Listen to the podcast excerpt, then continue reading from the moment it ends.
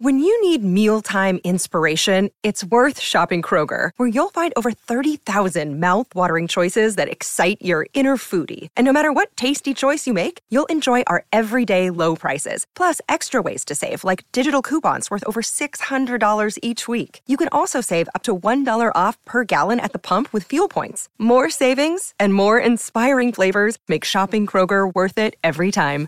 Kroger, fresh for everyone. Fuel restrictions apply. Another day is here, and you're ready for it. What to wear? Check. Breakfast, lunch, and dinner? Check.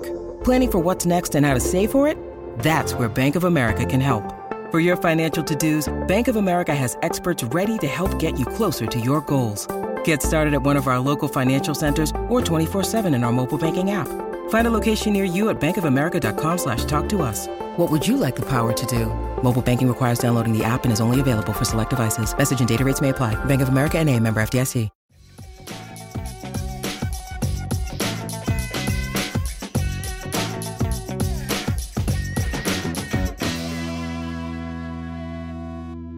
Hello, everybody, and welcome to Ice-Burgh to Go, your daily dose of Pittsburgh Penguins news and analysis. You can find us on YouTube at Inside the Penguins or anywhere you get your podcasts from. We are closing in on one month into the 2023 24 NHL season, and the Penguins find themselves at the bottom of the barrel. They are in dead last in the NHL's Eastern Conference as we move from October to November, nine games in for the Pittsburgh Penguins, not where anybody expected them to be, sitting at 3 6 and 0 on this young season. It's coming to a point now where, with nine games, we have enough of a sample size to look at individual players and how they've performed and what they've been able to do through the opening weeks of this season. And while there has been a lot of negatives, we talked about that Monday evening following the, the Ducks loss. We talked about that yesterday on a full episode of The Tip of the Ice-Burgh. So if you want to know all the deficiencies that the Penguins have shown over the past week or so, go back to those episodes and we, we cover them pretty in depth. But today I do want to focus on a positive because it hasn't been all negative through nine games.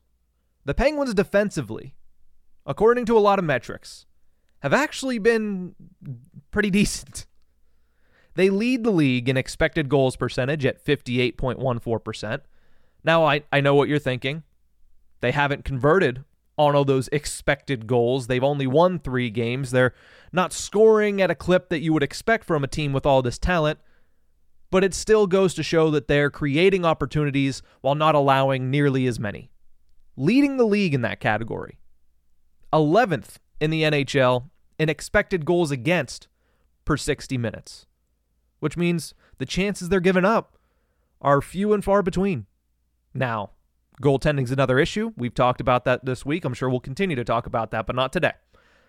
They are sixth in the NHL in shots allowed per game, allowing less than 30 shots per game at 28.8, sixth in the NHL.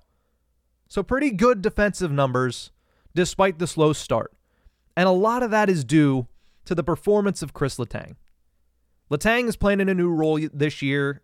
Everybody is aware of that because another alpha has joined the blue line and Erik Karlsson, and you expect that Kris Letang's role was going to change. Kris Letang expected that his role was going to change. The second that that deal went down in the first weekend of August, everybody knew that this is going to be a different version of Kris Letang that we see this season. Despite that fact, Letang is still averaging similar ice time to last season. Last year, he averaged 24 minutes and 51 seconds. This season, through nine games, he's averaging 24 minutes and 27 seconds. So a slight decline. But really, he's being deployed the same amount of minutes. He's also playing a more refined game in his own zone. That's the one major takeaway that I've had of Kris Letang through nine games. Way more easy passes, way less risky passes. He has only three giveaways through nine games, which is an average of 0.3 turnovers per game. Last year, he had 0.95. That is a drastic drop, and I get it's only nine games. But that is a drastic drop, especially considering the fact that not only is he still playing the same amount of time in total every single night, he's also playing a lot more on the penalty kill. He hasn't had a single giveaway on the penalty kill yet this season. So I feel like not only is he playing a little bit better in general, I think in his own zone, he's playing much better than we have seen from him in a very long time. The main thing that has been affected for Kris Letang is his special teams deployment. He's been deployed on the second power play unit with Karlsson coming in and taking the power play quarterback position on the top unit. This is the first time Letang has not manned the top power play since 2010 when Sergei Gonchar left. And even then, he was on the top power play, but he was just on the left flank. So this is the first time he hasn't quarterbacked the Penguins' top power play. Okay. More importantly, and I mentioned this already, he's playing a lot of time on the penalty kill. He's played a grand total of 60 minutes last season on the PK. Through 64 games, he played 60 minutes at the man disadvantage. He's already played 22 this year. 22 minutes through nine games. He's played 33% of the time that he did last season through way less than average when it comes to what he did last year on the penalty kill. He's tied for second on the Pittsburgh Penguins when it comes to defensemen on the penalty kill in ice time. And he's been on ice for two of the Penguins' five goals allowed on the man disadvantage. For all intents and purposes, Kris Letang has been really good on that unit as well. So, a lot of these new roles, a lot of these new situations that Kris Letang has found himself in, he's looked impressive. Now, it's not all sunshine and rainbows, as goes with the rest of the team. There are mistakes, there are flaws, there are issues in Kris Letang's game that you're hoping that he's able to figure out. Part of that is his point production. He's in a new role. He's not playing on the power play, so you take away all those opportunities for him. But he still has zero goals and five assists this season through nine games. He's on pace for 46 points this season, which would be his lowest points per game total since the 2009 2010 season. That's an area where, yes, the Penguins went out and they got Erik Karlsson. Yes, they're counting on Erik Karlsson to be able to produce more points than they've gotten from from Kris Letang. Kris Letang has been a point production production defenseman throughout his entire career, but Karlsson has a different level to him, which is why the Penguins brought him in.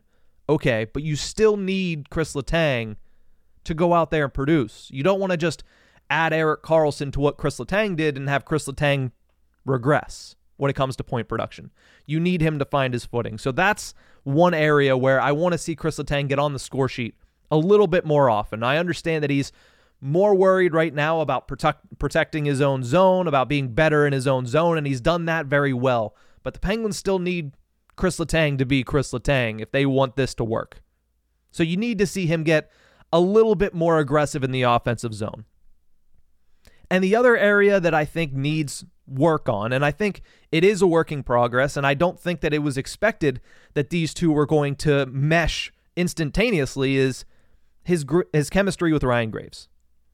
They created, and by they, I mean Ryan Graves has created way too many turnovers in the early going, and it seems like there's a little bit of friction there. Not friction in the personality sense, not friction in the off ice sense, just friction in the flow of the game between the two of these the, these two defensemen. You know, it started to look better as time has gone on, but you could tell in game one that there was a lot that these two had to work through against the Chicago Blackhawks. Ryan Graves, while brought in to be the next Brian Dumoulin for this team, is not Brian Dumoulin. There's not that innate defensive structural presence that Brian Dumoulin brought when he was in his prime. So there's going to be a give and take there. You know, a little bit more talent, a little bit more ability at this stage of his career for Ryan Graves over Brian Dumoulin, but the chemistry needs to be built up. And you've seen it get a little bit better as time has gone on, but you need to see it continue to take more steps forward because it's not quite where you want it to be for a first pairing on your on your blue line. So those are the two big areas. I want to see more point production and I want to see that chemistry grow a little bit more with Ryan Graves. On a team of a lot of new faces, though. Letang was the player whose role mo- was most changed. It was most affected through all these changes this offseason. Sidney Crosby, he's still playing with Bryan Rust and Jake Guentzel, and other than Erik Karlsson, he's playing with the same exact power play unit. Evgeny Malkin still has Rickard Rakell on his right side, and honestly, yeah, it changed a little bit having Reilly Smith on the left side, but it, it was an improvement, and that chemistry, again, if we saw the same chemistry or similar chemistry between Letang and Graves, this wouldn't be as big of a question, but Malkin, fortunately for him, and fortunately for the Penguins, has had immediate chemistry and immediate meshing of the game styles and the gameplay with Reilly Smith. Letang just hasn't had that with Ryan Graves. So, of all the players on this team, Kris Letang's game has changed the most. At least his role on the team has changed the most. And yet, he's looked pretty good through the first month. It's something that I don't see a lot of people mentioning because he's doing a lot more things that a stay at home defenseman does. You don't want to be noticeable on the ice. There's been times where you say, okay, well, Kris Letang is just going about his business, making the smart play, making a defensive play, shutting things down, and moving on to the next shift. That's something different for him, and that's something that deserves recognition. But I expect that he's going to start to ramp up the offense as he gets more and more comfortable with Ryan Graves, as he gets more and more of an understanding of how Graves is going to react when he steps up in the play, when he pinches aggressively, when he makes that play to try to go in and get that assist down low or get that goal down low or pinch down and keep the puck going, keep the rotation going in the offensive zone. When he has a better understanding of what's going to be next to him and what's going to be behind him and Ryan Graves, I think you're going to see him get more aggressive, and I think you're going to see that point production start to slowly get back to where we expect it to be for, for Kris Letang. My only hope, my only hope, is that with that progression of his point production and that progression of his chemistry with Ryan Graves, he doesn't lose what he has already captured in this first month of the season when it comes to the defensive zone. When it comes to protecting the puck, when it comes to making the easy outlet pass instead of trying to make the crazy outlet pass that leads to a breakaway. Yeah, you're going to take risks every once in a while. That's Kris Letang's game. That's inherent. But what we've seen in this first month is a responsibility with the puck that we haven't seen from Kris Letang throughout most of his career. He's played well. You hope that continues, and you hope that he can round out his game and really flourish in this new role. I think he's been impressive. I wouldn't say he's flourished in this new role. I would say anybody on the Penguins has really flourished so far this season. When you're 3 and 6, it's hard to use that, you know, adjective to describe anything on the team. But I've been impressed with Kris Letang to this point of the season, and I think that's something that deserved a little bit of recognition in a week where we're gonna we're gonna crap on this team a lot because of where they're at.